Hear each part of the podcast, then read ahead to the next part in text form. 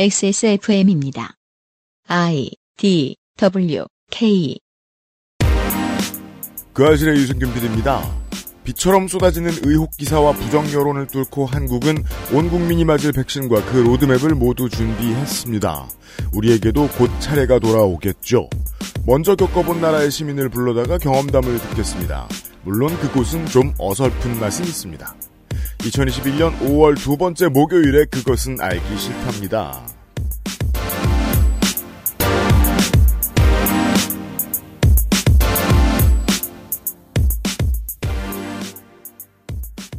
한 주 잘 지내셨습니까? 지구상의 청취자 여러분. 윤세민 에디터가 있고요. 네, 안녕하십니까. 윤세민입니다. 언론은 기본적으로 낙전을 주워 먹고 삽니다. 누군가가 뭘 생각해내면 그걸 퍼뜨리고, 아, 어떤 소문이 나면 그걸 퍼뜨리고, 관공서에 들러가지고 사건이나 홍보 자료를 주워다가 그걸 퍼뜨리는 일을 하죠. 그래서 이밥 먹는 모습이 그다지 아름답지 않은 직업군인 게 이제 미디어 노동의 본성이긴 한데, 그래도 한 주 내내 인사청문회 이야기 논평으로 우리나라 인사청문회 특유의 선정성을 주워 먹는 모습은 평소 평균보다 좀 더 너절해 보였습니다. 제가 20대 초반이던 15대 국회 때 이회창 체제 야당 한나라당의 요구로 만들어진 제도였는데요. 15대 때가 00년대 초반이었어요. 네. 같은 시기에 길을 걷다 보면 그때쯤부터 아파트의 이름이 점점 알파벳 단어로 변하기 시작했습니다. 음, 그것도 아파트의 성격과 어울리지 않는 단어들로 변화하고 있었습니다. 이전에 지어진 아파트도 집값 올라간다고 네. 이후에 지어진 브랜드로 바꾸고 그랬죠. 보통 단독 대저택 같은 걸 뜻하는 말이거든요. brownstone은. 음, 네.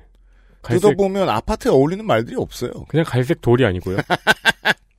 그럼 갈색 돌은 뭐라고 불러요? Brown colored stone? 모르겠다. 그때쯤부터 아파트 광고도 화려해졌어요. 요즘 우리가 보는 한국인의 거의 모든 컴플렉스를 30초 동안 압축적으로 보여주는 아파트 광고가 이때부터 나오기 시작했습니다. 한국에는 널리고 널린 아파트가 있고 인생 살만하다 싶은 사람은 여기에 자기 돈을 묻고 절세할 국리를 100에 99명이 하는 나라. 여기에서 평생 일을 잘했다고 뽑혀 올라온 전문가들이 고결한 아, 아니면 상스럽지 않은 사람이길 기대하는 건 저는 방 청소 안 하고 양말이 더럽다고 화내는 것보다 조금 더 비합리적이라고 생각합니다. 이런 제 비관과 무관하게 실제 업무 추진 능력에 대해서 사실상 아무 관심도 없는 언론이 말하는 타인에 대한 비방성 논의가 우리 삶에 그 관료들의 업무보다 더 가치가 있을까 하는 의심이 좀 생깁니다. 한 주 동안 세상의 일이 한국에 있는 사람들이 봤을 때는 한 청년의 의문사하고 인사청문회만 있던 것 같지만 그렇지가 않습니다. 아, 맨 윗줄 한 줌 바깥의 얘기를 찾아서 오늘도 돌아다니겠습니다. 생각해보니까 그러네요. 저를 국토부 장관 후보자로 해서 네. 인사청문회에 가요. 음. 어, 저는 뜯길 게 없네요. 뒤지면 뭔가 나오겠지만, 네. 그러니까 뭐 업무 관련해서 뭐 땅값 비리라든가, 네. 뭐 집값 비리라든가, 다운 계약서라든가, 네. 그 분야에 대해서 무능하니까요. 그 문제를 터놓고 이야기를 해야 하는 날은 온 지 오래됐어요. 네. 해당 분야의 전문성을 오랫동안 인정받아서 계속해서 높은 자리에 있었던 사람. 정서적으로 일반 대중과 정서- 공유되는 정서가 적을 거예요. 적어도 자산 관련된 것에 있어서는. 네. 그런 사람일 가능성이 극도로 높아요. 싱가폴 온 아시아에 잘못 퍼뜨려 놓은 잘못된 아젠다인데 현대에 자꾸 청백리상을 집어넣으려고 하죠. 자꾸 그 인식을 아시아의 주변 나라들에 너무 많이 퍼뜨렸고 그걸 주워 먹은 시민들이 언론들이 너무 많습니다. 이 문제는 진작부터 다루었어야 했는데 지금의 여당이 야당일 때는 또 이상한 헛소리 하는 사람들 인사청문회에서 망신 주니까 마음 편하고 좋고 여당이 돼 보니까 또 불리한 지점이 나오고 서로 주고받으면서 계속해서 이 제도를 보호하려고 애쓰고 있는 듯한 눈치가 보입니다. 그래서 대통령이 이번에 어, 나야 무슨 손해를 봐도 되지만 이건 좀 뜯어고쳐야 한다라고 했던 말이 그냥 메아리로 퍼져서 없어져 버리죠. 그리고 그 AI가 선정한 기사들 중에서 맨 위에 어, 한 청년의 이 의문사 이야기가 일주일 동안 나오게 된 것. 저는 크게 이상한 과정을 거쳐서 그렇게 올라왔을 거라고 생각하지 않아요. 포털이 이번에 뭔가를 새로 깨달은 계기가 됐달까요? 사회면에 나오는 아직 범인도 안 밝혀진 의문사 같은 것 내보내니까 장사가 잘 되는구나. 어떤 시사 이슈보다 장사가 잘 되는구나. 네. 라는 깨달음이 있던 것 같아요. 지난번에 어머니와 딸의 그, 저, 뭐냐, 친자 확인 관련된 이상한 또 네. 뉴스가 있었잖아요.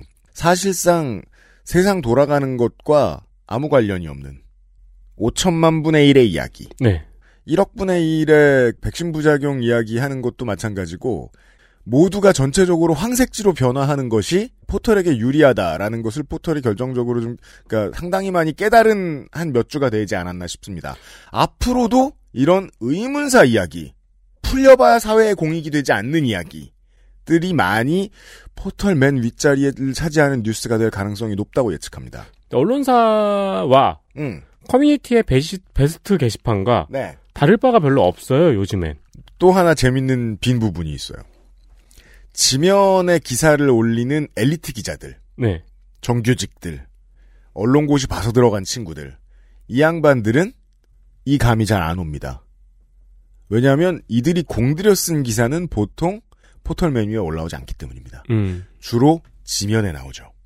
지면에 있는 기사들을 딱히 신문 지면으로 봤을 때 늘 포털로 뉴스를 보다가 지면을 펼쳐보면 생경합니다. 생각보다 멀쩡한 저널리즘이 거의 모든 언론사에 퍼져 있기 때문에 예전하고 크게 다르지 않아요. 네.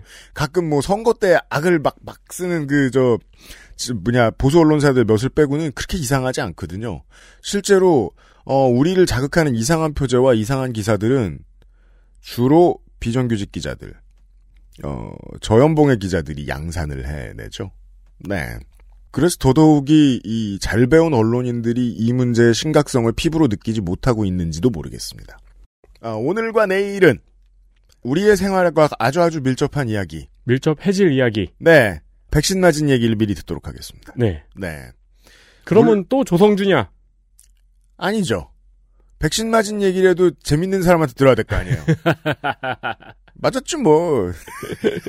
아팠어. 조성주 우리 나이 또래의 한국인이 한국말 잘하는 사람이 백신 맞은 사람 참 드물단 말이에요. 네. 네. 그래서 해외에서 맞은 양반을 데리고 왔습니다. 네. 잠시 후에 들어보시죠. 그것은 알기 싫다는 독일산 맥주 효모로 만든 데일리라이트 맥주 효모 비오틴, 정치사회 책 저- 전문 책 구독 서비스 마키아벨리의 편지, 오늘을 행복하게 만드는 수제 간식 언제 나 오란다, 리뷰를 확인하면 꾸루꾸루 온유 마카롱에서 도와주고 있습니다. XSFM입니다. 자, 지금부터 머리라는 단어를 입 밖에 꺼내면 죽는 거야. 데일리라이트 맥주 효모? 야! 아, 그건 머리에 좀, 어, 어, 아! 말할 수 없는 고민? 직접 확인해보세요. 데일리 라이트 맥주 효모. 날씨도 우중충. 그냥 우울하고 기분이 그렇네. 자, 이거. 에그타르트? 그리고 이거. 마카롱? 달콤하고 고소하게. 진짜 디저트의 맛. 우울한 순간엔 꾸루꾸루. 네, 아무래도 사람들이 본래의 의미로 이해하기를 어려워하는 음, 꾸루꾸루. 어떤 분은 메일로 뚜루뚜루라고 메일을 보내시더라고요. 맞아요. 그니까요. 네. 그 정확히는 꿀꿀입니다. 꿀꿀. 네. 네, 꾸루잼에서 나온 거니까요. 예. 꾸루꾸루. 마카롱에 이어서 드디어 신상이 출시되었습니다. 신상이 나왔습니다. 예고드린 대로. 네, 이걸 출시하기 위해서 사명을 바꾼 거예요. 에그타르트입니다. 계란의 흰자로는 원래는 수도복이나 수녀복에 풀을 입히는 데 사용을 했대요. 그랬대요. 네. 네. 지금은 이제 단백질 원으로 사용을 하죠. 그렇죠. 그럼 노른자가 남죠. 네. 그 노른자를 활용해서 만들어낸 레시피가 에그타르트의 원형이라고 합니다. 그렇습니다. 종교시설 음식이었대요. 네, 포르투갈식 에그타르트. 페스츄리 같은 겹겹의 결을 가진 파이지 안에 표면을 약간 태운 듯한 filling을 구워낸 형식입니다. 그래서 갈색이 보이면 맛있겠다고 딱 생각하죠. 자주 먹는 사람들은. 그렇죠. 타르트를 많이 드셔보신 분들은 이 굽기의 차이가 좀 느껴지죠. 네. 전체적으로 물렁하느냐, 그렇죠. 겉은 바삭하느냐. 네.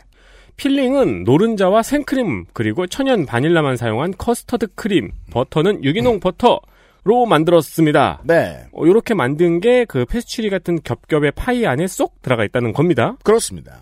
어, 진행자들이 모두 먹어봤습니다. 네. 사무실에서 차갑게도 먹어보고 데워서도 먹어보고 공통적인 평은 개맛있다 였습니다. 좋습니다. 합격했습니다. 미리 냉동실에서 꺼내서 해동한 후에 후라이팬에 살짝 데워 먹어도 맛있고요. 그냥 좀 시간을 두고 자동 해동시켜서 먹어도 맛있고요.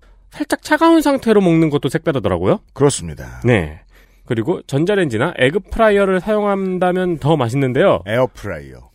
에어프라이어를 이게 그 노른자로 만들었으니까요.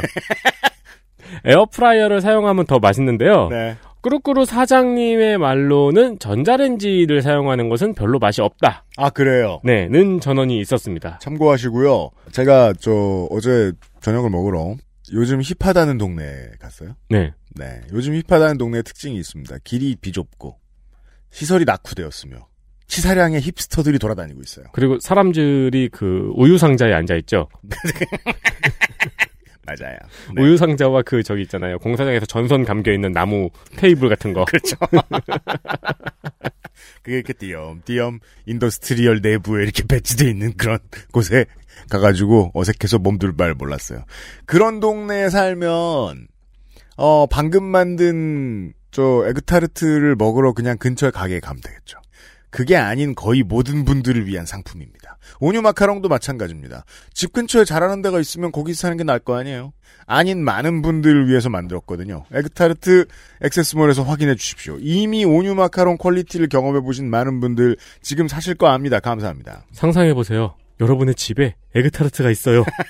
뭐 늘. 네, 늘 있을 수 있습니다. 돈 많이 버세요.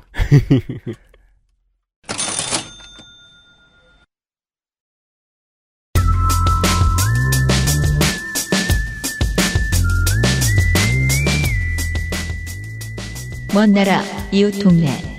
나성통신.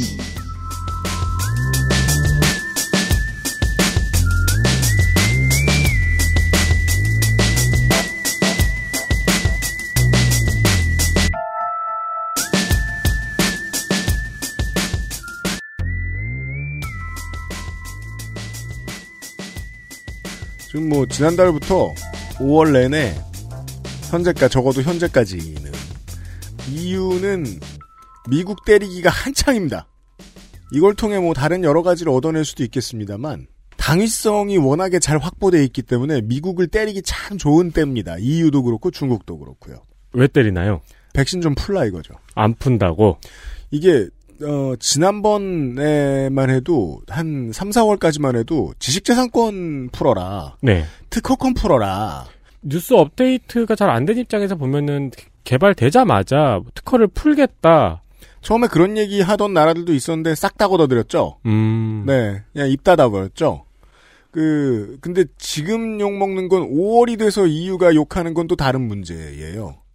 지식재산권은 둘째치더라도 너네들 남아도는 물량이라도 누굴 좀 줘라. 라는 거죠. 네. 욕심이 너무 과하다. 라는 얘기예요. 이 점에 있어서는 미국은 할 말이 없습니다. 절대로 그래서는 안 되는 방식으로 움직였습니다. 인류에 좋지 않은 방식으로. 지금 저희들이 녹음하고 있는 적어도 현재까지는 어, 모든 아프리카 대륙에서 백신 접종이 된 케이스가 없는 상황입니다. 음. 5월 중순까지도요. 네. 그럼에도 불구하고 이 얘기는 지금 알아두면 좋습니다. 이게 두 가지 기준으로 봐, 봐야 되는 거예요. 국제사회의 국가의 역할에 있어서는 정말이지 못마땅한 문제입니다. 네. 근데 한국은 한국대로 코가 석자인 문제가 있습니다. 언론이 사람들 죽으라고 그 제사를 지냈잖아요 매일같이. 네. 실제로 청취자 여러분들 주변에도 나는 무서워서 백신을 못 맞겠다고 하는 집안 어른들이 덜어 있을 겁니다. 그렇죠. 집안 어른들뿐만이 아니고 요즘엔 또 그게 연령의 문제로만 치환할 수가 없더라고요. 백신보다 훨씬 더 확률상 위험한 어 바깥에 길을 나서서 차도를 건너신다거나 담배를 피우신다거나 등산을 하신다거나 비 오는 날 바깥에 벼락 맞을 걱정도 없이 나가신다거나 어 이런 어른들이 그런 말씀을 하시는 걸 보실 거예요. 네. 네. 그런 우리들을 위해서라도 개인의 차원에서는 백신 이야기를 좀 들을 필요가 있습니다. 그렇죠. 백신과 관련된 개인의 경험에 대해서. 아, 방송을 하게 하기 위해서 백신을 맞췄다고 볼 수 있습니다. 이 저희 이거 비난받을 문제 아닌가요? 나성인이 오셨어요. 안녕하세요, 홍영훈입니다. 네. 왜냐면 그 나성인의 제가 그 생활의 타임라인 어렴풋이 주소들어 알고 있는데 어, 방송을 하기 위해서 백신을 맞았다고 볼 수 있습니다. 자가격리도 하고 와 근데 진짜 2차 자가격리도 하고 저희 스튜디오가 좀 특별하긴 하네요. 왜요? 벌써 백신 접종자가 두 명이 나왔다 가네요. 그니까 말이에요. 비율이 너무 높죠? 그러니까요. 네. 저는 사실 이 녹음 들어오기 직전에 지하철 타고 오면서 네. 조성준 소장님 나온 화를 들었어요. 네. 정말 깜짝 놀랐습니다. 백신 맞았다고? 내가 백신 접종 1번이 아니라니. 당연히 내가 XSFM에 백신 접종 1번일 줄 알았는데. 네. 소장이 얍삽한 사람이에요. 가만 보면. 아니, 예, 정말 굉장히 깜짝 놀랐습니다. 이렇게 난 또 캐릭터 하나를 뺏기는구나. 네. 네. 오늘 제가 드릴 말씀은 피디님이 얘기해 주셨듯이 네. 백신을 맞은 썰 네. 그렇죠. 그리고 지난해에 이어서 자가격리 시리즈 2탄입니다. 그렇죠. 두 번째 자가격리. 자가격리 한 번 해본 썰은 이제 저희들 방송 나간 다음에 어떤 방송에서 또 나오고 그랬는데 네네. 두 번 해본 썰은 나오기 힘들어요. 아, 제가 참 사실 근데 이거를 하면은 제 친구들은 음. 그런 얘기를 했어요. 너 백신 맞았는데 왜 자가격리해? 이렇게 물어보는 거예요. 어, 그 그러- 얘기도 그러- 나올 거예요, 이제. 그럴 수 네. 있죠. 네. 네. 하지만 아, 대한민국이 저에게 자가격리를 권장했습니다. 네. 그래서 백신 맞은 이야기와 자가격리 두 번째 한 얘기를 한번 풀어보겠습니다. 좋습니다. 먼저 왜 백신을 맞았나? 이 부분부터 좀 얘기를 하려고 합니다. 네. 어, 왜라는 건 사실 질문하기 가장 어려운 분야이긴 한데, 예방주사라는 것이. 그렇죠. 네. 그러니까 왜 저는 그 시기에 맞을 맞아야만 했는가? 하지만 나성이는 왜가 좀 있습니다. 네. 이 코로나 백신 네, 이 얘기를 처음 들은 게 벌써 작년 여름쯤이었던 것 같습니다. 그래요? 미국에서는? 네. 음. 그때는 이제 그 아직도 트럼프 씨가 아, 그러네요. 네 대통령이었을 때인데 트럼프 씨. 그렇죠. 네. 희사시, 희사시부리. 네. 트럼프 씨. 트럼프 씨가 대통령이었을 때인데 네. 뭐 백신 개발이 잘 진행되고 있다. 음. 곧 맞을 수 있다. 뭐 이런 얘기를 많이 하고 네. 그러니까 듣는 사람 입장에서 보면은 그때 막 미국의 확진자가 막 몇만 명씩 나오던 때이기 때문에 그럼요. 어 그러니까 우리는 그냥 과정에서 좀 죽거나 확진 나오는 사람들은 음. 그냥 그러려니 하고 음. 약을 빨리 만들게 그냥 이런 것처럼 보였어요 저는 생각해보면 이게 한국에서나 어색한 얘기지, 많은 국가들의 정상이 그런 메시지를 사실상 흘렸다고 봐야 돼요. 네 지금부터 죽는 사람들 죽는 거야. 음. 근데 어떻게든 이제 1년 동안 살아남으면 준비할게. 이런 식의.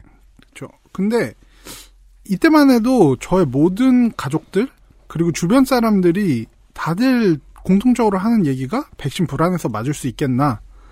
어차피 내가 혼자 백신을 맞아도 일상생활로 바로 돌아가는 것이 아닌데 좀 그렇죠. 기다렸다 맞자라는 것이었습니다. 그렇죠. 이거는 뭐 국제적으로 확장하면 이제 뭐 특히나 한국의 전략이기도 한데 좀 지켜봤다가 늦게 네. 가는. 괜히 먼저 맞을 필요 있나? 네. 그러니까 백신 개발이 빨리 이루어진다고 된다고 했던 러시아, 중국, 미국, 영국, 독일 뭐 이런 곳들이 다 국민들이 그 생각을 했을 거예요. 우리가 먼저 실험 대상이 되고 싶진 않다. 좀 꺼림칙하다. 네. 그 그리고 또 뭐 제가 이거 전문가는 아니지만 우리가 뉴스에서 많이 들은 네 mRNA라는 방식이 음. 새로운 것이고 처음 해본대고. 네. 예, 코로나도 뭐 새로운 바이러스고 그렇죠. 이렇게 속도를 내서 백신을 개발하는 방식 또한 처음 행해지는 것이라서 그럼요. 뭔가 그냥 백신을 맞을 수 있을 때 바로 맞는 것에 대한 막연한 두려움이 있었습니다. 네, 맞아요. 그래서 저와 제 가족이나 주변 사람들 대부분이 뭐 일반 대중이 모두 백신을 맞게 되고 나서 한두 달 지나서 추이를 보고 맞자는 것이 입장이었습니다. 음. 근데 2020년 가을이 지나면서 이제 제주에 백신을 맞았다는 사람들이 한둘씩 나오기 시작했습니다. 작년 가을이요. 네, 일단은 군인. 네. 네. 제가 아시는 분 중에 미국 군대를 다녀오셔서 예비군을 하시는 분이 있는데 음. 이 그분한테 메시지가 와서 이 백신을 시험 삼아 맞을 수 있는 기회가 있는데 너가 원하면 놔주겠다라고 왔대요. 그렇죠. 음. 그래서 이제 그분은 아, 작년 한 11월 정도가 됐을 때 이미 뭐 2차 접종까지 다 끝내셨다 그러더라고요. 음. 그리고 작년 말에는 의료진들이 많이 맞기 시작했거든요. 네. 근데 의료진도 사실은 물론 의료진이 가장 먼저 맞아야 될 대상이기 때문에 맞은 것도 있지만 약간은 이제 시험의 의미도 있었던 것 같아요.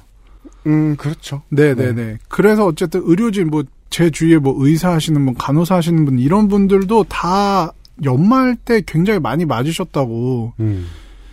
인스타그램 스토리를 통해 많이 알게 됐습니다. 음, 맞아요. 네. 아, 그 나라 인스타그램에는 그걸 인정하는군요. 어, 그거 많이 인증하죠. 어, 소셜에 엄청나게 인증합니다, 미국인들이. 인스타그램 측에서도 인스타그램이나 페이스북 측에서도 이거를 소셜미디어에 굉장히 티를 내라고 권장하면서 막 스티커도 만들어주고 그렇죠. 뭐, 네, 음. 많은 서비스를 제공하고 있어요. 네. 이게 좀 복잡한 한국에서는 한국의 한국인이 이해하기 어려운 이제 스토리가 그림이 좀 있는데 제가 처음에 말씀드린 이유로 인해서 어 미국 국민 미국 시민들이 서로를 독려하고 이러는데 쓰는 이 소셜에 백신 맞았다 인증 해외 시민들이 보기에는 지들끼리 잔치났네 이러고 꼴불견이에요. 음, 자국에서는 그게 이제 권장할 만한 상황일 수 있지만, 예. 사실 나쁜 그림이에요. 왜냐하면 미국 행정부가 그걸 잘못하고 있으니까. 근데 미국 시민들 사이에서는 다른 나라들과 마찬가지로 혹은 더 심하게 미국이 큰 재난을 겪었고 이걸 다 같이 이겨나가는 과정이라는 것에 대한 소통이거든요. 네. 우리가 내가 백신을 맞았습니다라고 보여주는 건. 그렇죠. 리고 또 동료 시민들에게 너도 맞아라 라는 얘기이기도 하고요. 네. 음. 사실 이게 저는 두 번째 이유가 좀 많이 강하다고 생각을 해요. 그 백신에 대해서 불신을 가진 사람들이 워낙 많다 보니까 주변에서 맞아서 나는 괜찮았다는 식의 이제 안심을 줄 수 있는 그런 게 필요하다고 보고 그런 걸 주려면은 역시 소셜 미디어가 가장 좋겠죠. 아, 네, 그럼요. 그러네요. 국제적인 특수한 상황 빼면은 안에서는 독려할 만한 일이 많네요. 맞습니다. 근데 미국 전용 중국처럼 미국이 미국 전용 소셜을 쓰는 게 아니잖아요. 음, 네. 네. 네. 어, 이제 참고로 아까 제가 얘기했던 시험으로서 백신을 맞은 분은 음. 어, 곧 세 번째 접종 이른바 부스터샷도 맞는다고 하시더라고요. 네. 그러니까 이미 미국은 부스터샷까지 계획을 하고 있고 음. 그거에 대해서도 지금 이제 시험에 들어갔다는 겁니다. 네. 네. 어, 제 주위에 간호사, 의사 등 백신을 맞았다는 분들한테 제가 후기를 물어보기도 했습니다. 음. 사실 저는 이런 사람들의 후기를 듣고 백신의 안정성에 대한 의문이 조금 누그러지긴 했습니다. 네. 또 한국과 미국의 시민들 사이에 또 이런 차이가 있기는 있는 것 같아요. 한국은 언론이 좀 더 정확히 말하면 포털이 두 가지를 하고 싶어 하잖아요. 백신을 못 구해왔다 무능한 정부. 백신이 불안하다 무능한 정부. 그러니까 어, 사실상 정치 싸움의 일환으로 백신에 대한 불안감이 커졌거든요. 네. 근데 미국은 그냥 생존의 이유예요. 백신에 대한 불안이. 코로나19가 너무 많이 퍼졌고 주변에 걸린 사람 너무 많고 돌아가신 분들 너무 많고 이러니까 다급한데 다급하게 만들어낸 방법이니까 당연히 위험하게 보이죠. 어, 정치적 이해가 들어가기엔 너무 다급한. 아니에요. 네. 예. 미국인들도 그 백신의 브랜드를 따집니다. 엄청 따집니다. 나 백신 맞았습니다. 무슨 브랜드입니다. 이렇게 얘기해요. 음. 근데 미국인들이 그렇게 말하는 거랑 한국인들이 포털에 정치적인 뉴스 보고 그렇게 생각하는 거랑은 스토리가 많이 달라요. 예. 어, 그쵸. 아무래도 정치적인 거는 딱 하나 백신에 대한 불안감을 조성하고 싶어 하는 건 전 딱 하나 봤어요. 폭스뉴스만. 트럼프와 컴퍼니. 네, 그거 열심히 하고 있더라고요. 네.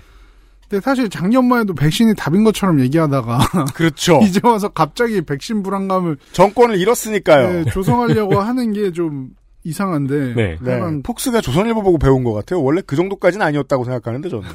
음. 폭스는 이제 어 뭐라 그래야 되지? 어 그냥 이제 트럼프가 오히려 짐으로써 아 이제 이 사람들만 안고 가야겠다라는 게 확고해진 것 같아. 음. 그러니까 트럼프가 이겼으면은 트럼프 지지자들은 우린 기본으로 안고 가고 그렇죠. 좀더 확장하겠다. 확장을 해야겠다라는 맞아요. 생각을 할 땐 트럼프가 지니까 아 그냥 이거라도 지키자. 여기만 독식하자 네. 이런 느낌이 된 것 같아요. 레드넥 TV가 돼버렸어요. 하여간 제가 이제 실제로 맞은 사람들이 괜찮다고 하니까 음. 아 나도 맞아도 되겠다. 그렇죠. 는 생각을 하게 되더라고요, 저도. 음. 이게 되게 좀, 어떻게 보면, 아니할 수도 있지만, 음. 이게 좀 감정의 문제가 솔직히 들어가긴 하더라고요. 그래요. 아무리 과학적인 통계를 갖다 대도 그렇죠. 제 주위의 사람들이 안정적이다라고 얘기하는 게 저한테는 더 좀 안정감을 주더라고요. 사실 음. 의학적인 지식도 없고 네. 그리고 뭐 언론들이 각기 다른 말을 하고 있는 상황에서 유일하게 믿을 만한 부분이 그 부분이죠. 음. 그 훌륭한 권위자가 100만 분의 1이라고 말해도 나는 내 친구 4명한테 물어보고 괜찮다고 하는 게 훨씬 믿음이 가죠. 의료진들이 맞는 장면 같은 거를 제가 소셜미디어에서 많이 보고 얘기를 하면서 더 그런 걸 느껴졌던 게 이분들이 사실은 의료진 중에서도 백신에 대해서 확신을 하지 못하는 사람들도 분명히 있었을 거예요. 네. 제 주위에도 있고. 근데 음. 그 사람들은 어쨌든 필요하니까 맞았단 말이에요, 이거를. 음. 그리고 이렇게 딱 팔을 걷고 음. 그게 한참 유행했었죠. 팔 걷고 나 아, 맞았다는 그렇죠. 티를 내는 그 챌린지 같은 것도 유행했었고 근데 그걸 보니까 되게 멋있어 보이고 아 음. 이 사람들이 진짜 자기가 맞기 싫은 걸 맞는 사람도 분명 많을 텐데 음. 이 사회를 위해서 노력하고 있구나. 음. 이 사람들의 짐을 좀 덜어주려면 가장 간단한 방법은 결국 백신 빨리 맞는 거겠죠. 네. 그런 생각이 들더라고요. 음. 그 주변의 얘기를 들어보면은 증상이 아예 없는 사람은 극히 드물었는데 음.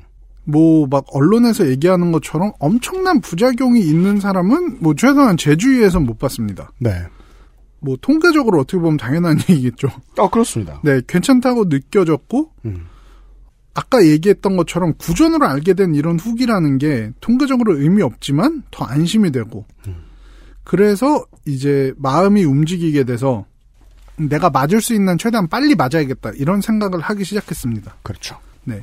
그래서 이제 나중에 저는 생각을 한 게 한국도 선별된 사람들을 먼저 맞춰서 백신에 대한 인식을 제고하는 것이 접종률을 높일 수 있지 않을까 이런 생각도 좀 들더라고요. 그 안에서 저는 확실히 그 이번에 이제 올 봄에 미국의 상황을 보면서 어 미국은 확실히 제일 중요한 그 문화 요소 중에 하나가 보훈이다라는 생각을 다시 깨달았어요. 이게 essential worker들이 이렇게 맞는 장면을 멋있게 알아서 본능적으로 포장을 해요. 음. 꼭 TV만 할 줄 아는 게 아니야. social에 스티커 붙이는 것도 마찬가지. 한국은 모여도 보훈이면 치를 떨잖아요. 네. 그 지금 의료진들하고 가장 효과가 좋은 것이 지금 요양병원이죠. 그 확진자가 늘어도 한국이 지금 사망자가 늘지 않는 이유가 요양병원의 백신이 다 지금 거의 다 접종이 됐기 때문이란 말이에요. 네. 그럼 그걸 가지고 캠페인을 만들 생각을 해야 되는데 한국 사람들은 그런 생각을 안 해요. 그게 제일 안타깝더라고요. 맞아요. 예. 퍼지면 사람들을 설득할 만한 요소가 지금도 얼마든지 있어요. 근데 아무도 그걸 안 해주고, 아무도가 아니죠. 누가? 포털이 그걸 안 해주면 네. 아무도 몰라요. 예. 와, 되게 맞는 말씀이신데 오늘 리피디님이 미국 컬러의 바람막이를 입으셨거든요. 저걸 입고 말씀하시니까 사대주의자 같아요. 국대색 자켓을 입고 있습니다. 예. 제, 제가 오늘 미국에서 비디님이랑 에이터님 들려고 사준 간식도 한번 찍어서 올려주세요. 요거트 프레첼인데. 전통이죠. 미, 네. 미과. 네. 미국 한과. 네. 네.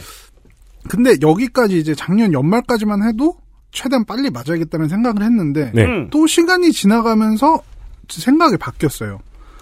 그러니까 내가 맞을 이유가 없다고 느껴졌는데 네. 요게 좀 변수입니다. 네. 이거 제가 주변 사람들한테도 얘기 안 했는데 네. 제가 코로나에 걸렸었습니다. 그렇죠. 저도 원고를 보고 처음 알았습니다. 진짜요? 전 지금 처음 알았어요. 네. 아, 들어오기 전에 원고를 잘 못 보셨구나. 제가 별로 증상이 없이 지나가가지고 음. 언제 코로나에 걸렸었는지 사실 잘 모르겠습니다. 미국 사람들의 상당수가 이럴 거라고 생각해요. 지금부터 올 봄부터 인도인들이 겪고 있는 상황 있잖아요. 하도 검사를 못 하다 보니까 나는 걸렸는데 그냥 지나간 네. 음. 미국인들은 상당수가 그걸 겪었겠죠. 네. 네. 근데 이제 11월쯤에 제가 감기 몸살처럼 좀 몸이 좀 으슬으슬하고 근육통이 있어서 타이레놀을 먹었거든요. 음. 그럼 아픈 것도 없어서 그냥 어, 약간 피곤하네 하고 지냈던 적이 있었습니다. 네. 근데 여기서 이제 다른 분들이 좀 걱정을 하실까봐 얘기를 드리면은 음. 그렇다고 뭐 제가 슈퍼 전파자였던 건 아니고 음.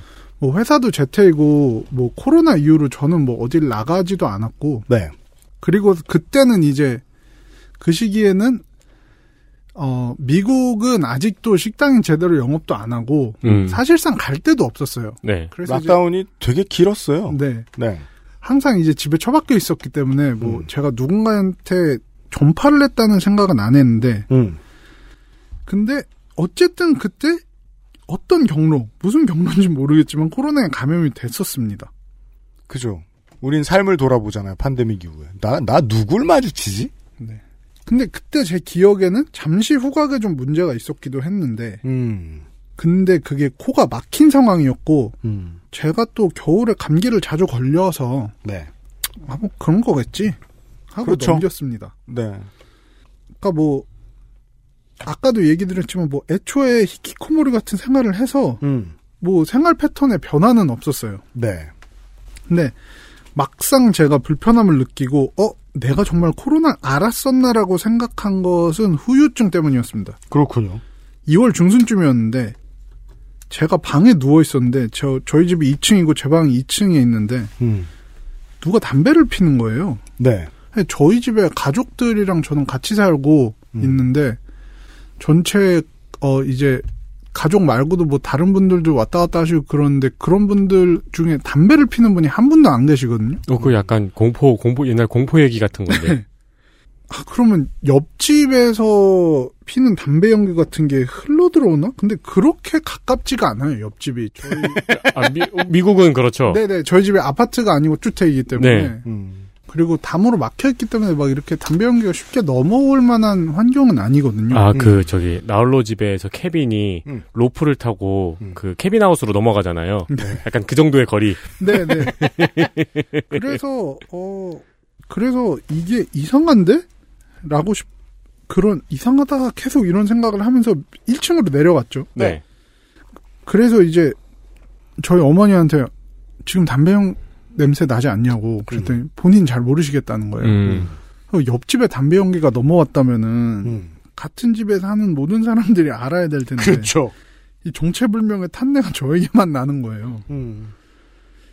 그때 저는 어 이게 코로나인가? 그죠. 둘 중 하나죠. 후각에 이상이 생겼거나 코수염이 타고 있거나. 그렇죠. 그래서 직감을 했고 바로 검사를 받았더니 양성이었습니다. 어. 네.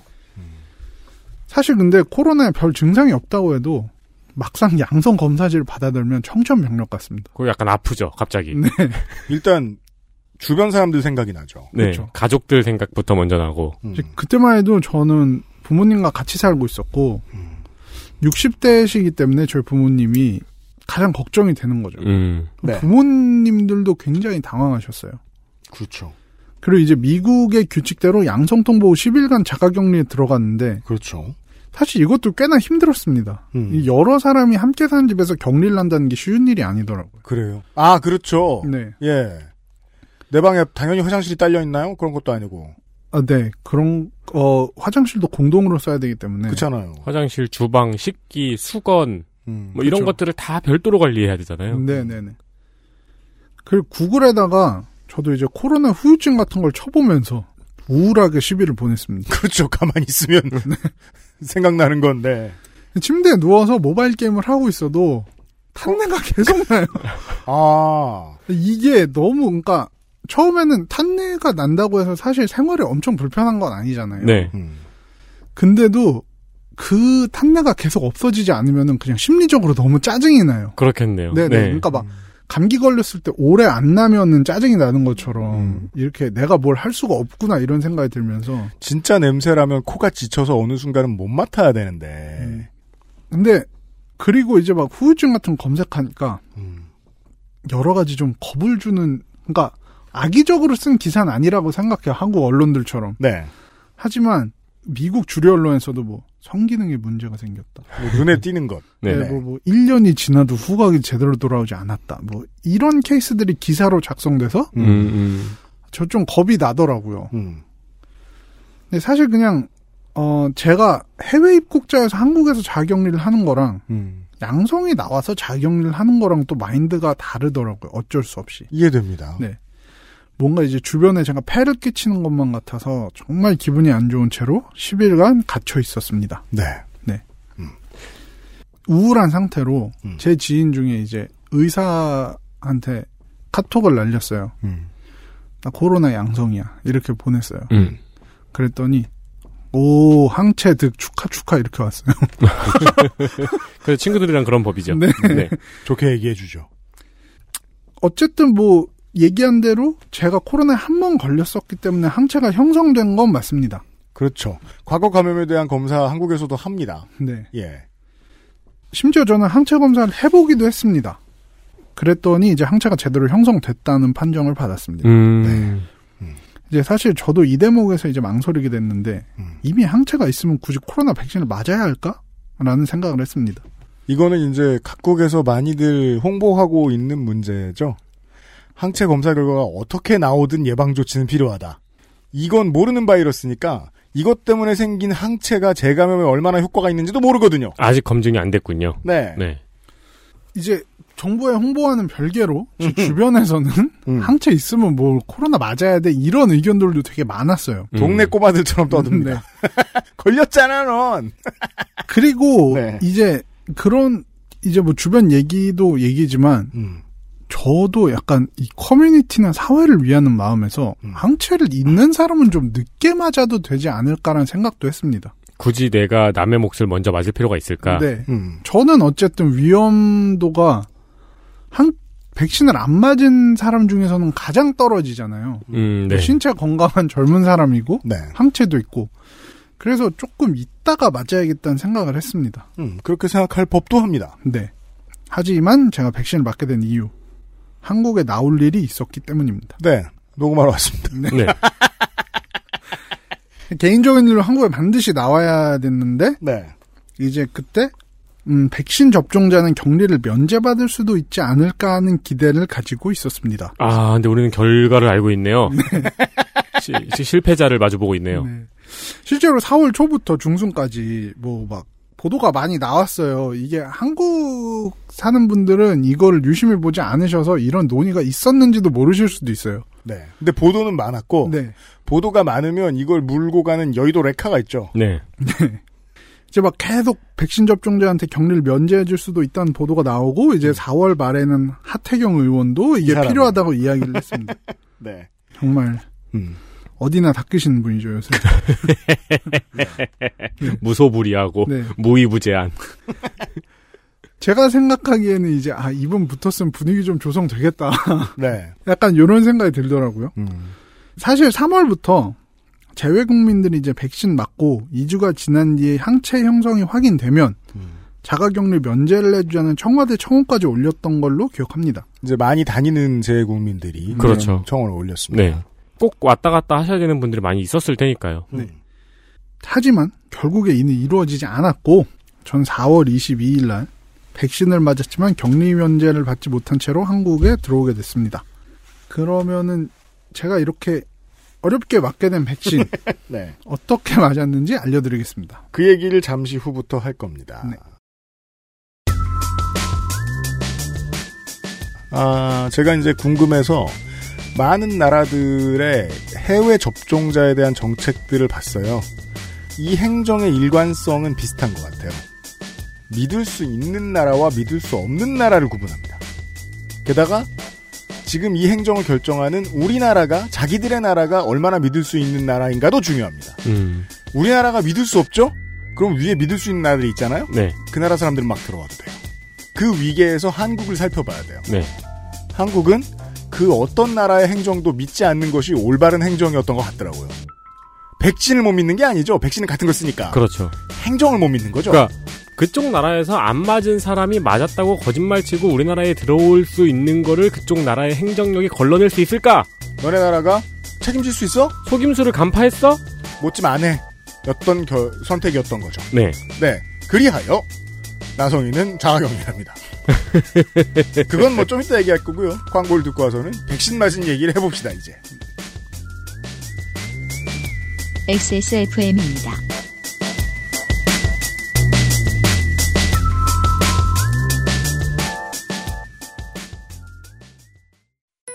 파파야, 파인애플, 망고, 건포도. 그리고 우란다. 열대과일 가득한 수제강정 언제나 오란다 오랜만에 엄마 보고 왔더니 마음이 짠하더라고. 허리도 많이 굽어지고 주름살은 어찌 그리 많이 들었대. 그래도 전에는 머리숱은 많았었는데 지금 그마저도 휑한 느끼는 거야.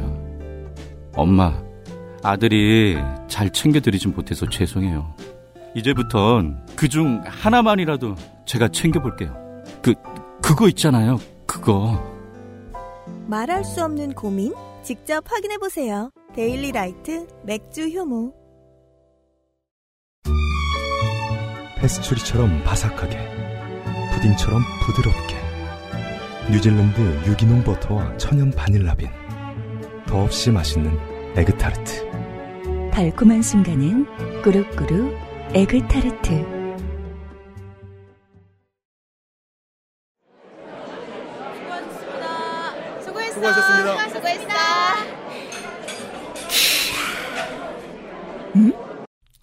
야? 당신의 문 앞에 배송되는 정치, 막 야? 벨리의 편지. 선정위원이 선정한 이달의 책, 독서의 깊이를 더해줄 가이드북, 독서 모임과 강좌 할인권까지. 저자와의 대화 특강도 준비되어 있어요. 정치발전서. 인류사 모든 문학을 내성마비 장애인의 입장에서 새로 해석한 문제작 아만다 레덕의 휠체어를 탄 소녀를 위한 동화는 없다.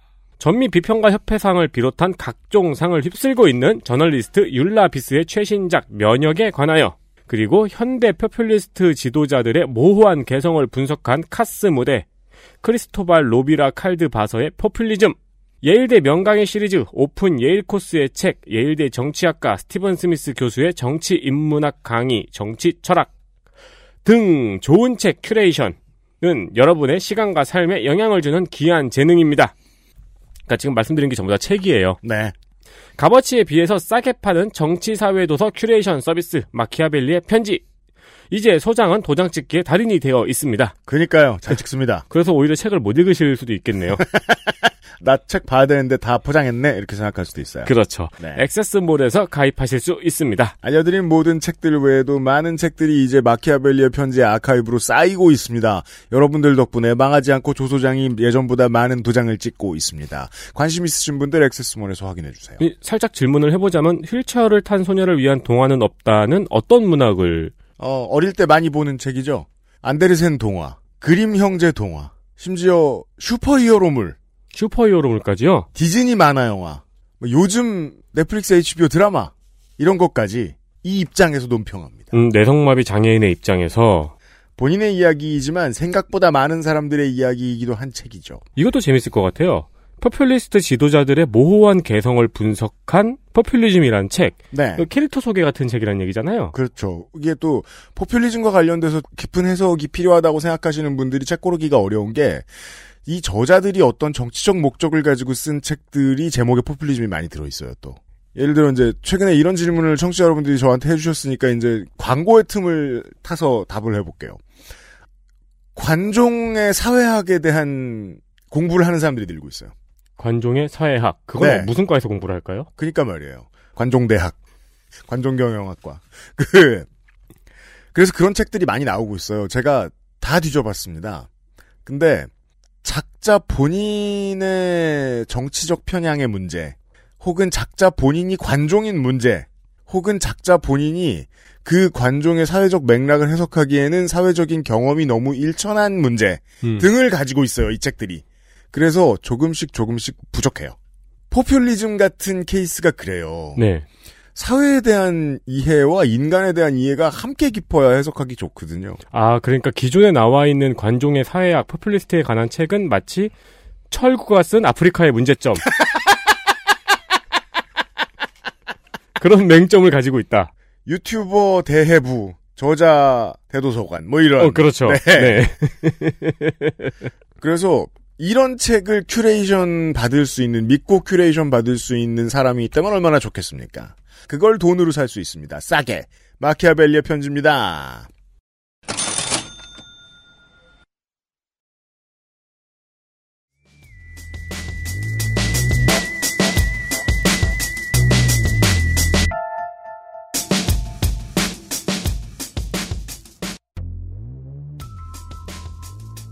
광고 듣고 왔습니다. 이 백신 맞은 이야기는 사실 그 알실보다 네. 요파시에서 먼저 아, 그렇죠. 이야기가 나온 다음에 큰 무리를 일었었죠.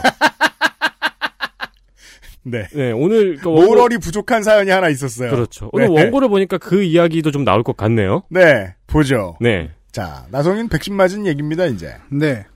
일단은 뭐 아까 얘기 드렸듯이 작년 말이나 이런 때만 해도 제가 백신을 맞을 수 있다는 생각 자체를 못했어요. 먼저 맞아야 되는 사람들이 많으니까. 네.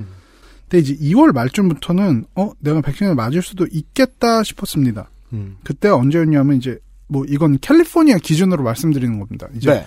주마다 이제 백신 접 받는 양도 좀 다르고 이제 백신을 맞을 수 있는 사람들의 범위를 정하는 시기나 범위도 되게 다르게 있기 때문에 네. 예. 제가 얘기 드리는 건 이제 캘리포니아 기준입니다. 음.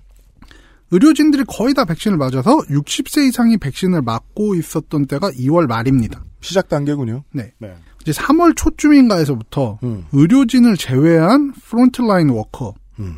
그러니까 뭐 학교 선생님, 음식 배달하시는 분들, 뭐 이런 의료진 아니지만 접촉이 있을 수밖에 없는 직종의 사람들이 맞기 시작했습니다. 그게 참 또 하나 부러운 점이에요. 미국은 확실히 올해를 계기로 이 frontline 혹은 essential worker에 대한 인식이 확 늘어났어요. 음. 네. 많이 바뀌었어요. 네. 아, 중요하다. 잘해줘야 된다. 혹은 적, 챙길 만큼은 챙겨야 된다. 네.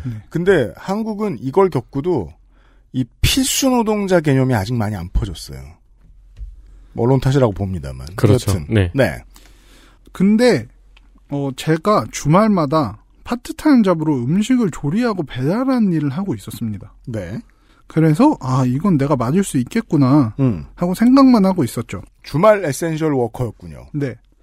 그 막 제가 항상 차를 타고 다니면서 막 essential worker thank you 막 frontline workers thank you 이런 거 보고 그런 거 겁나 써 있죠, 동네. 네 그리고 막 그런 경우도 많아요. 이제 집 앞에 음식 배달 오는 분들 위해서 막 물이나 음 뭐 과자 같은 거 갖다 놓는 분들도 있고 음. 와. 근데 네네. 미국은 제가 알기로 그 택배 기사가 택배를 놓고 가면은 누군가가 와서 바로 훔쳐가는 나라 아닌가요? 아 그렇기도 하죠. 근데 이제 제가 그 봤던 거는 이제 gated community였어요. 아. 게이트가 있는 그래서 아무나 못 들어오는 정문 정문을 열고 들어가면은 안에 마을이 있는. 네네네. 네. 그래서 이제 그래서 그 과자와 물이 오래 안 없어졌던 걸 수도 있는데 네. 그런 걸 보면서 이제 저도 운전을 하고 가면서 이런 생각을 한 거야. 아 진짜 저런 분들한테 항상 감사해야 된다. 음, 음. 이때 되니까 아 내가 그 사람이구나. 운전을 하다가 네. 감사해. 아 잠깐 나잖아. 어, 그런 분들 많을 거예요. 뒤에 음식을 배달하고 가면서도 난 그걸 깨닫지 못하고 있었구나. 음. 예, 여담으로 그 옛날에 그런 걸 봤거든요. 미국에서 고양이 똥 버리는 방법. 뭐요? 아마존 상자에 넣어서 밖에 내놓는다. 아, 비슷한 얘기인데, 저는 이제 신발을 좋아하니까, 신발 배달할 때도 미국 나이키에서 네. 나이키 수호 씨가 엄청 크게 그려진 박스에 배달을 했었어요. 네. 재작년인가에. 음. 사람들의 엄청난 집중 포화를 막고 봐 박스를. 바꿨죠. 네. 아 그래요? 훔쳐가라고 주는 거나 마찬가지죠. 어. 어, 나이키 신발이네. 박스에 고양이 똥 이렇게 써야죠. 네. 마른 것. 아, 그래서, 어, 이때만 해도 이제 항체가 있으니까 안 맞아도 되겠지 하다가 한국 들어가야 되겠다는 일이 생기면서 최대한 빨리 맞아야겠다는 결심이 섰습니다. 이게 이제 백신이 개발된 미국에 있는 한 개인의 왔다 갔다 하는 고민들의 현장이네요. 그러게요. 그렇죠.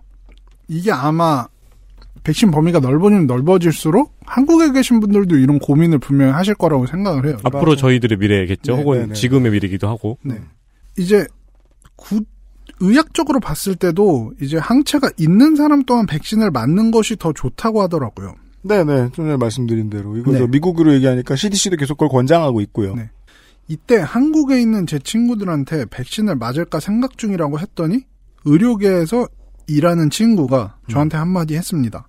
맞을 수 있을 때 맞는 거다. 네. 음. 네. 그래서 저는 백신을 예약하게 됐습니다. 한국에 있는 시민들이 겪지 못할 부분 중에 하나예요.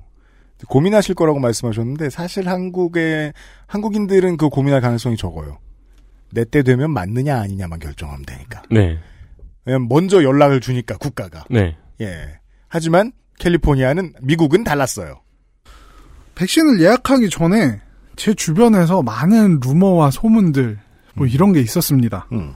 대부분이 나는 어떻게 백신을 맞았다는 성공기였습니다. 그게 뭐예요? 근데 뭐 어떤 사람들은 뭐 지나가다가 백신 놔주는 곳이 있어서 갔더니 나 이제 어차피 보관 문제 때문에 곧 폐기해야 되니까 너 맞을래? 아 조성주 아니, 물론 훨씬 더 격식이 있었습니다만. 아, 소, 네. 소장님은 전화로 미리 예약을 하셨지만 맞았다. 네.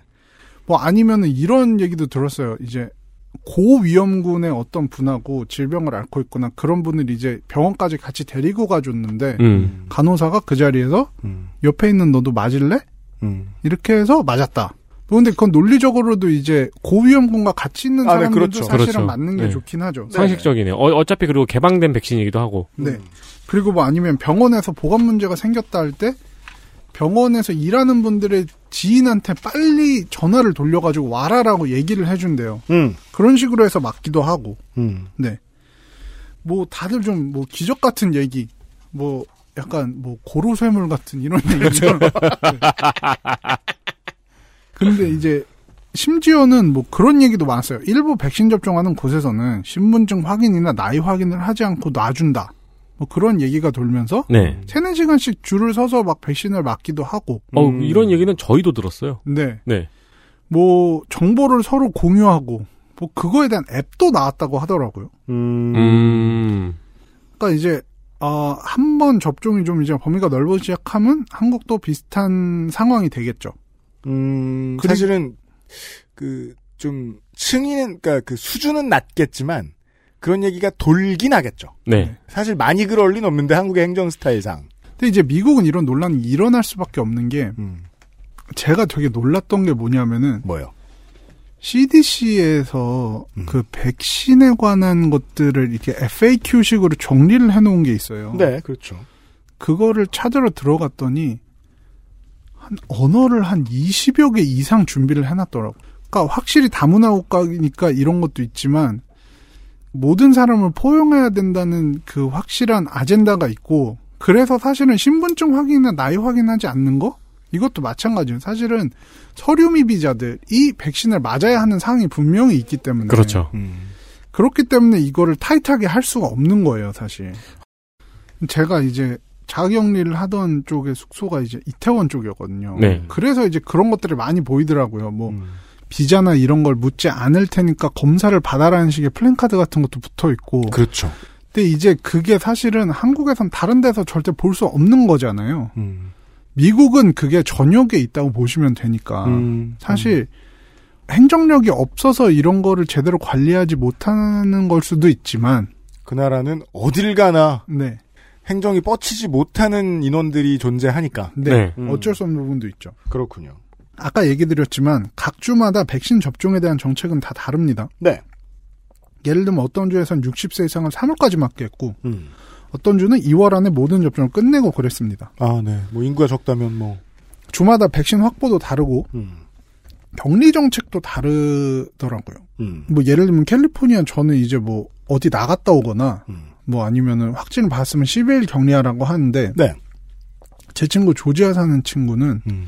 외국을 갔다 왔는데도 격리가 없더라고. 아, 네. 아, 그냥 welcome, 네, 네. Welcome back. 다시 잘 왔어. 뭐 이런 네. 밥이나 한 끼 하지? 네, 네. 그런 걸. 신고할 것은 이렇게 묻고. 예.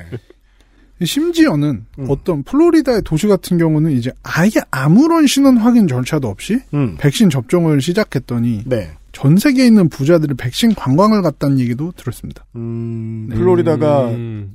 코로나19 때문에 고생을 가장 많이 한 주 중에 하나죠. 네. 네. 그러니까 이게 되게 애매하군요. 진짜 말씀하신 거에 따르면은 이 백신에 대한 확인 절차가 느슨한 것이 인도적인 정책인지 아니면 행정의 미비점인지. 뭐 다 감안했겠죠. 네. 네. 좀 흐릿하죠. 음. 캘리포니아에서는 백신 접종을 위한 예약 시스템이 있습니다. 음. 이게 My Turn California라고 음. 이제 내 차례가 언제 오는지 이제 알려주는 사이트예요. 네. 이제 차례가 온 사람은 예약을 할 수 있게 도와줍니다. 음. 그래서 이제 그 사이트 들어가서 제 신상 정보를 넣고 제 직종을 이제 food and agriculture 그러니까 음. 이제 외식 산업이나 음. 아니면 농업에 종사하는 사람으로 표기한 다음에 들어갔더니 예약을 할 수 있었습니다. 그 일을 하니까요. 네. 네. 어, 예약은 완전히 자동화된 시스템으로 이루어졌는데 본인의 상황을 입력하고 장소를 입력하면 주변에서 백신을 맞을 수 있는 곳의 리스트를 보여줍니다. 음. 리스트를 쭉 보면 보통은 병원이나 약국들인데 음. 이제 미국은 약국들도 주로 대형화되다 보니까 마트에 같이 있는 경우가 많거든요. 네. 아, 네. 그래서 그 미국 가서 그 미국이 생소한 것들 중 하나죠. 한국인이 봤을 때 약국이 약국이 붙어 있는 수준이 아니라 약 섹션이 네 그냥 쫙 그냥 안에 있어요. 네. 마트 안에. 거기를 이제 그 총에 맞은 주인공이 약 다 떨어뜨리면서 이렇게 지나가잖아요. 그렇죠. 막 이렇게 가방에 막 넣고 막 품에 네. 넣고 비틀비틀하면서. 그렇죠. 그럼 꼭 백인 아줌마가 소리를 지르죠. 어, 그렇죠. 약간 그것도. 인종차별 아닌가. 그럼 흑인 아줌마는 끔찍한 광경을 보고도 어, 총 맞았네 하고 지나간다는 거. 약간 좀 의아하지만, 네. 어쨌든 이제 그래서 그걸 검색하면은 대형마트에서 맞을 수 있는 경우가 대부분이었습니다. 음. 사실 처음엔 이 리스트를 보고 계속 실패했는데 남는 자리가 잘 없었어요. 음. 뭐 어찌 보면 당연합니다. 다들 백신 맞고 싶어 하니까. 네. 근데 또 이게 언제 자리가 날지 모르기 때문에 계속 체크를 해줘야 합니다. 아, restock이군요. 네. 이게 막 2시간 간격으로 계속 체크하는데도 계속 자리가 없으니까 네. 내가 오기가 났습니다. 그렇죠. 제가 Supreme도 먹었던 사람인데 그렇죠. 백신을 못 맞겠나. 사실 되게 자존심 상한 일이죠. 네. 네. 이 Supreme, North Face, 콜라보 뭐 박스 로고 이런 거는 10만 장도 안 풀리는데 이건 1억 개가 2억 개가 풀렸다는데. 그렇죠. 내가 이걸 못 먹어? 이를 악물었던 거죠, 이제. 네. 내가 Off-White Presto도 먹었던 사람인데. 그렇죠. 네. 근데 이제 제 지인이 굉장히 유용한 정보를 줬는데 음. 이 시스템에 대한 이해를 높여줬습니다. 뭔데요? 이 시스템 자체가 음. 중앙 집권적인 시스템이 아니라 각각의 백신 접종을 해주는 곳에서 음. 본인들이 원할 때 자리를 추가하면 시스템에 등록이 되는 겁니다. 아, local rule. 네. 음, 그, 그, 그, 지역 센터에 있는 사람이 일을 해야지 업데이트가 되는 거군요. 네. 그러니까 아무래도 접종해준 측이 재고 관리 등을 할 테니까 네. 어떻게 보면 당연한 거겠죠. 네. 자, 약국들은 대부분 오후 2, 3시쯤에 백신을 배달받게 되고 이후에 바로 자리를 추가한다는 겁니다. 이게 100% 맞는 말인지 전 잘 모르겠습니다만 음. 그 말을 듣고 2시쯤에 시도를 해보니까 성공했습니다. 네. 그렇죠. 이제, 이제 다시 한번 상관관계를 알 수는 없어요. 네. 뿌, 뿌듯해지죠, 이제 다시 한번. 네. 역시 나는. 그렇게 저는 3일 뒤에 백신 접종 예약에 성공했습니다. 음. 이거가 약간 뭐라 그래야 되지? 슈프림으로 치면은 이제 슈프림 직원하고 친해진 거죠. 아, 언제 풀려? 막 이런 거죠. 예. 그것도 노하우죠. 네. 대망의 백신 맞던 날, 한 대형 슈퍼마켓에 갔습니다. 음. 여기에 포함되어 있는 약국에서 맞기로 한 거죠. 네. 사실 이게 어떤 사람은 맞고 어떤 사람 못 맞는 상황이다 보니까 음. 당연히 확인을 할 줄 알고 제가 외식업계에 종사한다는 증거를 갖고 갔습니다. 증거는 뭐예요? 저 우리나라로 치면 약간 보건증 같은 거 있잖아요. 음, 아, 네. 예, 예. 네네네. 예, 뭐 예. 그런 것도 있고, 음. 뭐 아니면 이제 제가 그 회사에서 일한다는 이제 재직- 재직 증명 같은 그렇죠. 것도 있고. 아, 네. 네네. 근데 막상 이제 가니까 아무것도 확인을 안 하고 그냥 신분증만 보더라고요. 사실 저도 들은 얘기가 외식 산업에 종사를 안 하더라도 음. 이걸로 선택해서 신청을 하면 백신 맞을 수 있다. 가면 음. 딱히 확인도 안 한다 이거였습니다. 그러니까 이 얘기를 저희도 요파시에서 들었어요. 그죠. 네. 그래서 요파시에 사연을 보내신 분이 그냥 갔는데 빠꾸를 먹고, 네. 그 다음에는 재직 증명서를 들고 가는데 빠꾸를 맞고, 음. 그래서 그 사람은 결국 자격증을 따 가지고 가서 맞았거든요. 네. 아 무슨 자격증? 외식 산업에 종사한다는 자격증을 아, 따 가지고 어느 가서 나라였어요? 미국에 캘리포니아요. 네. 그것도 이제 뭐 사이버 수업 정도 듣는 거였었단 네, 말이에요. 네. 그래서 그 사연이 나가고 북미의 청취자들이 들고 일어났죠. 그런 생각할 수 있죠. 네. 근데 저도 이제 이때 많이 저한테 돌았던 루머 같은 게 네. 이제 교육자로서도 굉장히 빨리 맞을 수 있으니까 음. 뭐 어떤 사이버 강의를 들으면 또 교육 관련한 자격증 딸 수 있는 게 있대요. 제가 음. 그 사연을 듣고 그 느낌이 온 거예요. 이게 이런 그 술수가 되게 일반적으로 용인되고 많이 퍼졌나 보다. 음. 라는 생각이 들었었어요. 그러니까 뭐 제 주위의 지인들도 얘기 드리면 좀 그렇지만 이런 음. 식으로 맞은 분들도 있어요. 그럴 것 같아요. 네. 네. 그러니까 미국 내에서는 암암리애들 많이들 좀 사용되고 통용되는 방법, 정보들이 네. 공유되고. 음. 네. 그래서 어 제가 아는 어떤 분은 식당에서 일을 하지도 않는데 음. 이제 외식업 종사자다라고 백신을 맞으러 갔다고 해요. 음. 근데 거기서 종이를 주면서 어떤 식당에서 일하냐 적으라고 하더래요. 네. 아, 그렇죠. 그래서 너무 놀라가지고 저한테 전화가 오신 거예요. 뭐라고요? 제가 일하는 제가 일하는 식당을 적겠다. 이름 팔려고. 네, 어딘지 가르쳐 달라. 그래가지고 아 저는 그거는 이제 양심상 좀 곤란하다. 네. 뭐 제가 식당 주인도 아니니까. 음. 근데 그래서 그분이 뭐 어떻게든 이렇게 얼버무려서 적었나 봐요. 뭐 그냥 김밥 천국 이렇게. 네. 그렇죠. 근데 나중에 보니까 적은 종이를 걷어가지도 않더래요. 아 기념품이구나. 행정 참 묘합니다 그 나라. 근데 이게 그러니까 어 어떻게 보면 관리가 허술한 걸 수도 있는데 음.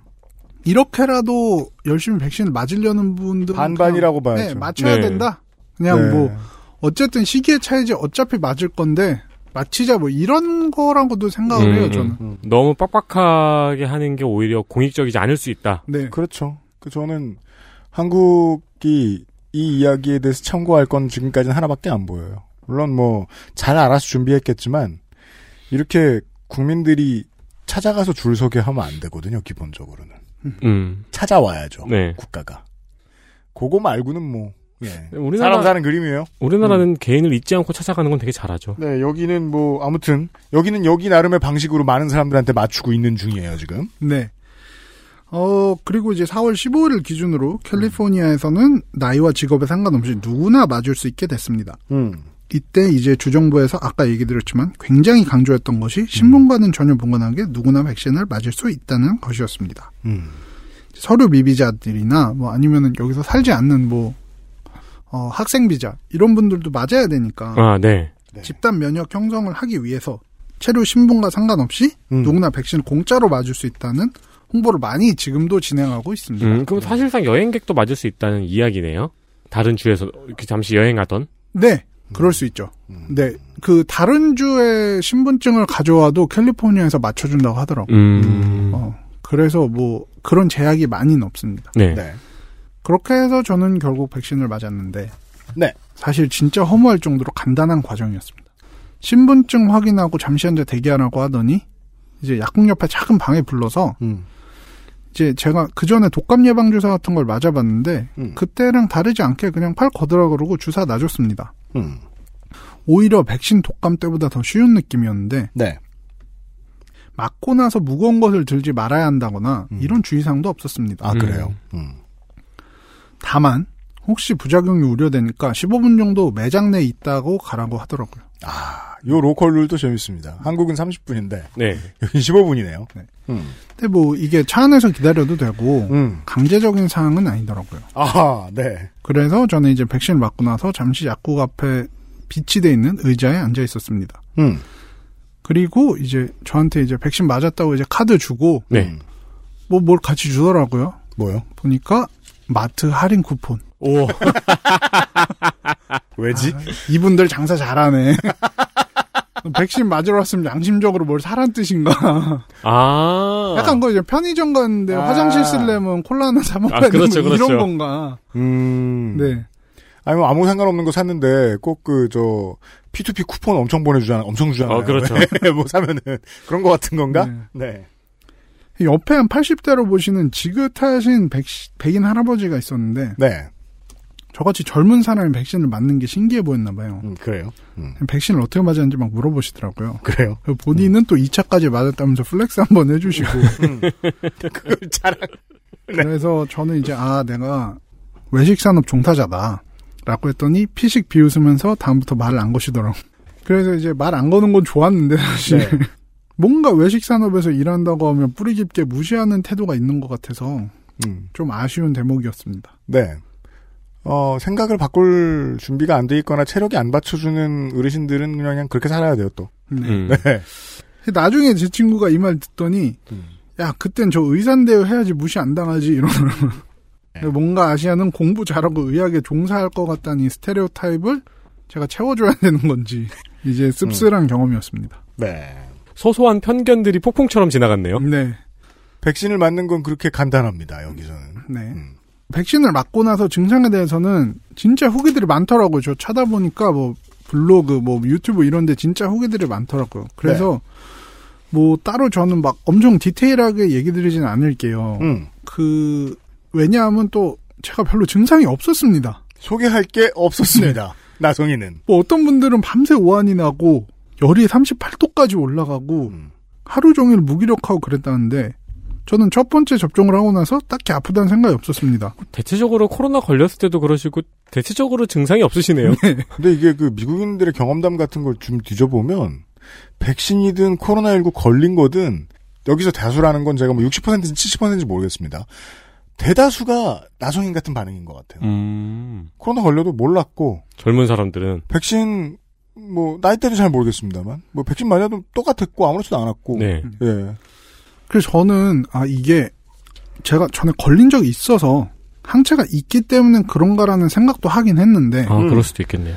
인터넷 뒤져보니까 항체가 있는 사람이 더 아프다는 사람들도 많더라고요.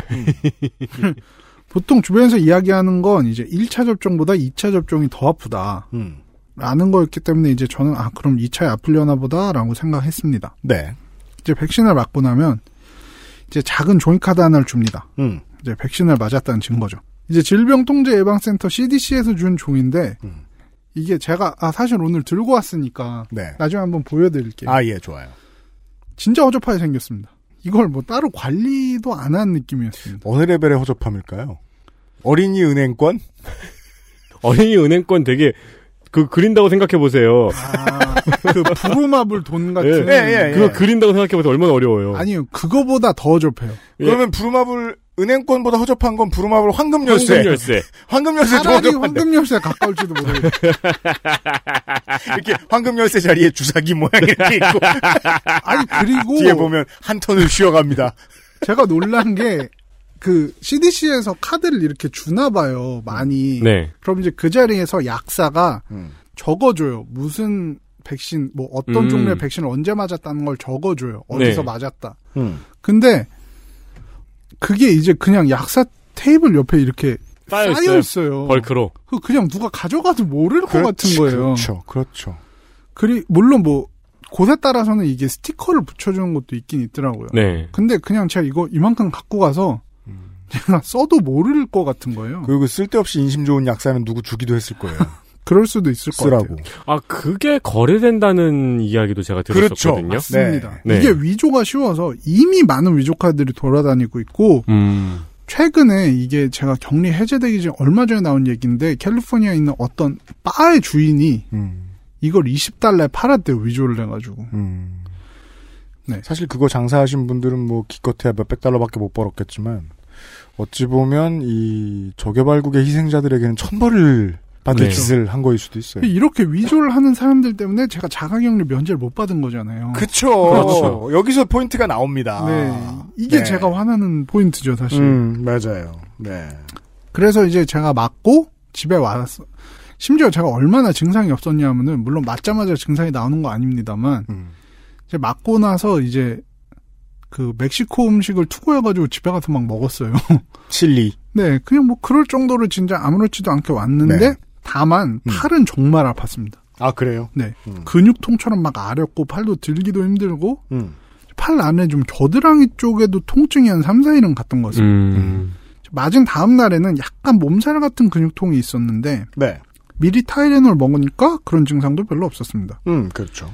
제가 이제 놔준 그 약사분한테 받은 어드바이스는 무조건 증상 있으면 타이레놀 먹고 음. 그 외에 다른 이제 진통제는 백신 효과 떨어뜨릴 수도 있으니까 먹지 말라고 하더라고요. 어쨌든 뭐 그렇게 타이레놀을 먹으면서 버텼습니다. 음. 그리고 이제 3주 있다가 2차 접종을 해야 하는데 이게 또 쉽지가 않았습니다. 아, 요것도 자동으로 안 되나 보군요. 네. 어. 아 1차 접종할 때 2차 접종이 바로 잡히는 게 아니에요? 하, 이게 또 이제 미국 시스템의 아름다움이라고 할 수 있는데 이 나라는 국민을 부르지 않네요. 네.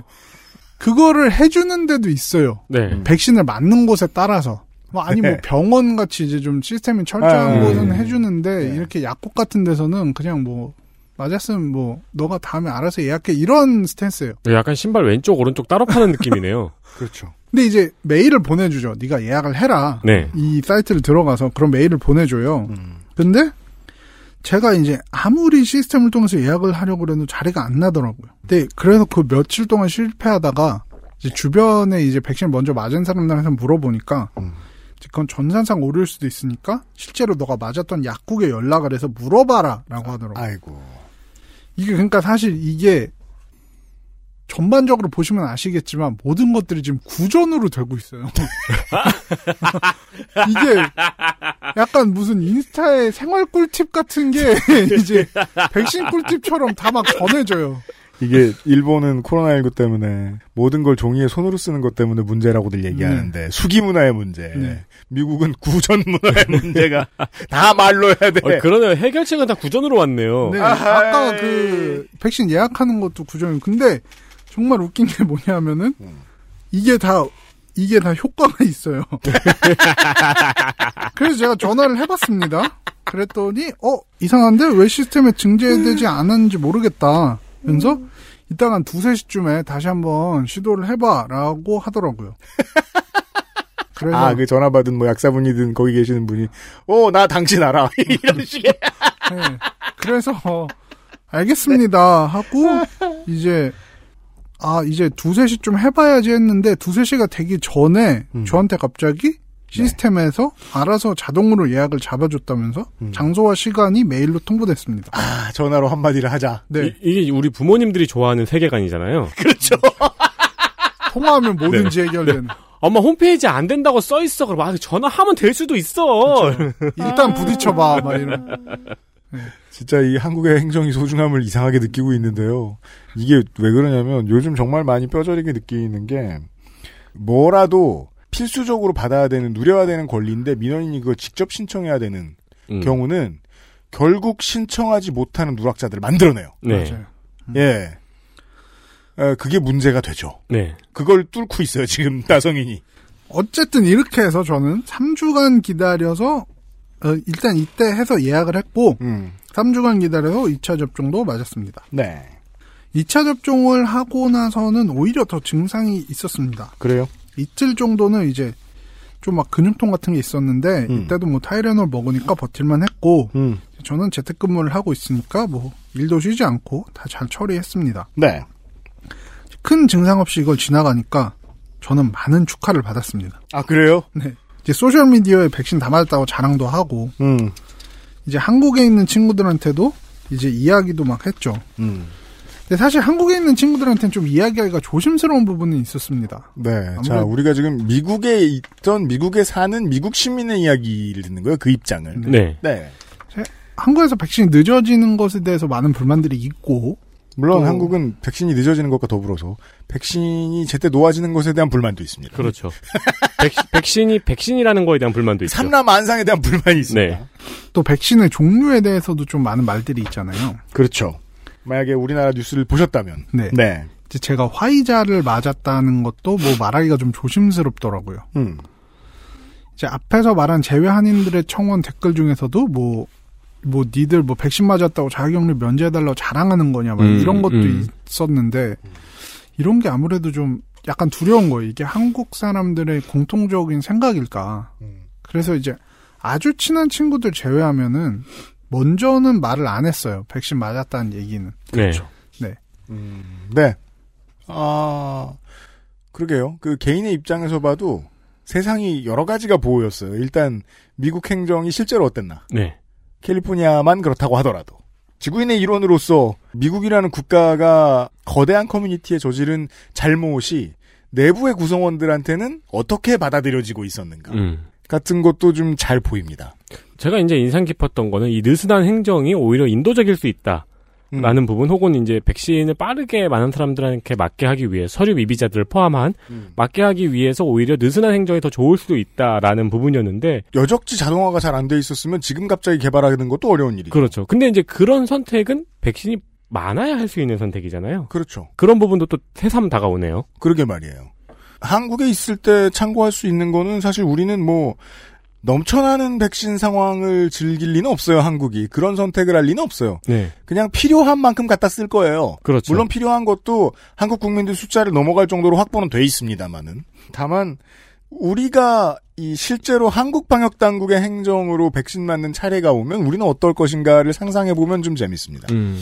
사실 좀 그런 생각도 했어요. 뭐 서류 미 비자, 외국인 이런 사람들이 심지어 지금 이제 미국 일부주 같은 데선 관광객들한테도 맞춰주고 있으니까 네. 그리고 뭐 얼마 전에 한국에서도 이제 출장을 갔던 기자분이 그렇죠. 거기서 백신 맞은 후기를 써가지고 이제 시- 집중 포화를 맞았잖아요. 그 2021년 2, 4분기에 가장 유명한 기자죠. 네. 근데 그게 이제 한국에서 일어났으면 어땠을까? 언론에서 아마 융단폭 뭐 외국인이 우리 백신 다 뺏어 간다. 음. 그렇죠. 이런 여론몰이 엄청 했겠죠. 근데 그러니까 뭐 그 한국 국적의 시민 뭐 천만 명 맞았을 때 천 명 맞았다고 대서특필을 하겠죠. 그렇죠. 네. 네.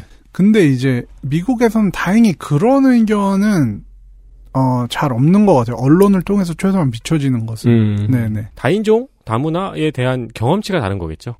나쁜 일 일어난다, 나쁜 일 일어난다 이러면서 그 미국의 인종차별 문제에 대해서 비웃는데 인식의 수준으로 보면 한국보다 훨씬 높은 수준이거든요. 그런 점도 어, 멀리서나마 읽었습니다. 네. 네, 백신 맞은 얘기를 통해서 많은 이야기를 고민해 볼 수 있네요. 내일 좀 더 얘기를 해보겠습니다. 왜냐하면 지금 나성인의 이야기가 반도 안 끝난 게 백신을 캘리포니아에서 맞은 것에 지나지 않거든요. 구전에 의해서. 네, 이제 한국에 오려고 노력을 해야 돼요. 네. 네, 그 이야기를 내일부터 하죠. 홍영훈 나성인 수고하셨습니다. 네, 수고하셨습니다. XSFM입니다. 어렸을 때 많이 보던 과자 있잖아요. 딱 그 식감, 그 맛. 먹기 전엔 저도 그런 줄 알았죠. 근데 처음 씹는데, 어, 뭐지? 했어요. 왜 안 딱딱한 거지? 어? 근데 왜 달지 않고 담백한 거지? 손을 한번 대면 나도 모르게 계속 먹는 거 있죠? 이 맛있는 거, 이거 뭐예요? 시작하면 멈출 수 없다. 잘 만든 수제 강정. 언제나 우란다. 매달 집으로 배송되는 이달의 책. 독서의 깊이를 더해줄 가이드북, 특강, 독서 모임, 강좌 할인권까지 정치발전소가 제공하는 정치사회 전문 책 구독 서비스 마키아벨리의 편지 액세스몰과 정치발전소에서 구독하실 수 있습니다.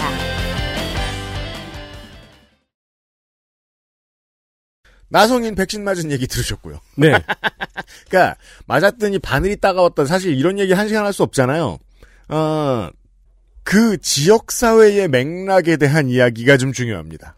네. 우리 동네에서는 어떤 의미로 백신에 대해서 생각했고 어떤 의미로 받아들였고 제가 여러 번 또 말씀드립니다만 한국인이 백신에 대해 두려워하는 것은 언론의 부작용인데 미국인과 유럽인들이 서유럽인들이 백신에 대해서 두려워하는 건 실제로 백신을 자기들이 처음 맞는 사람들이었기 때문이죠. 사회 시스템의 부작용.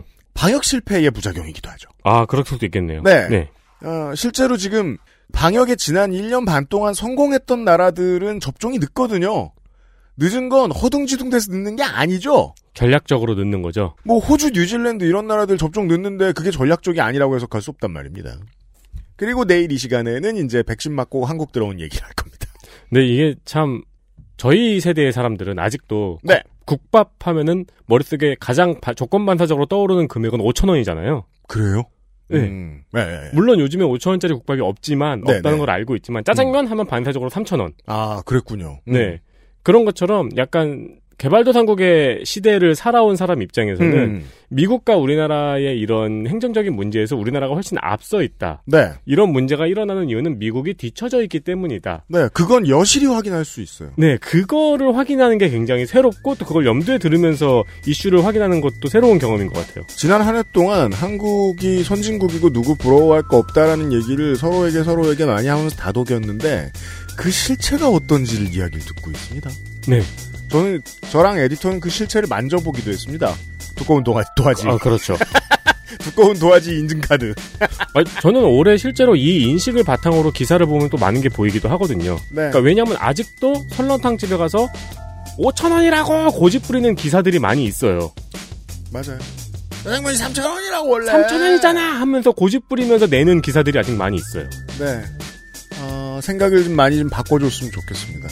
같은 시기를 살아가는 일상의 디테일, 특히 서유럽이나 미국, 북미 대륙의 이야기를 한국에 좀 더 많이 해보는 게 좋을 것 같다는 생각도 들어요. 일단 내일 좀 더 이어가 보죠. 어, 나성인과 다시 돌아오도록 하겠습니다. 윤세민 리터하고 유승균 PD였습니다. 그것은 알기 싫다. 금요일 순서에서 다시 만나요. 감사합니다. XSFM입니다. I D W K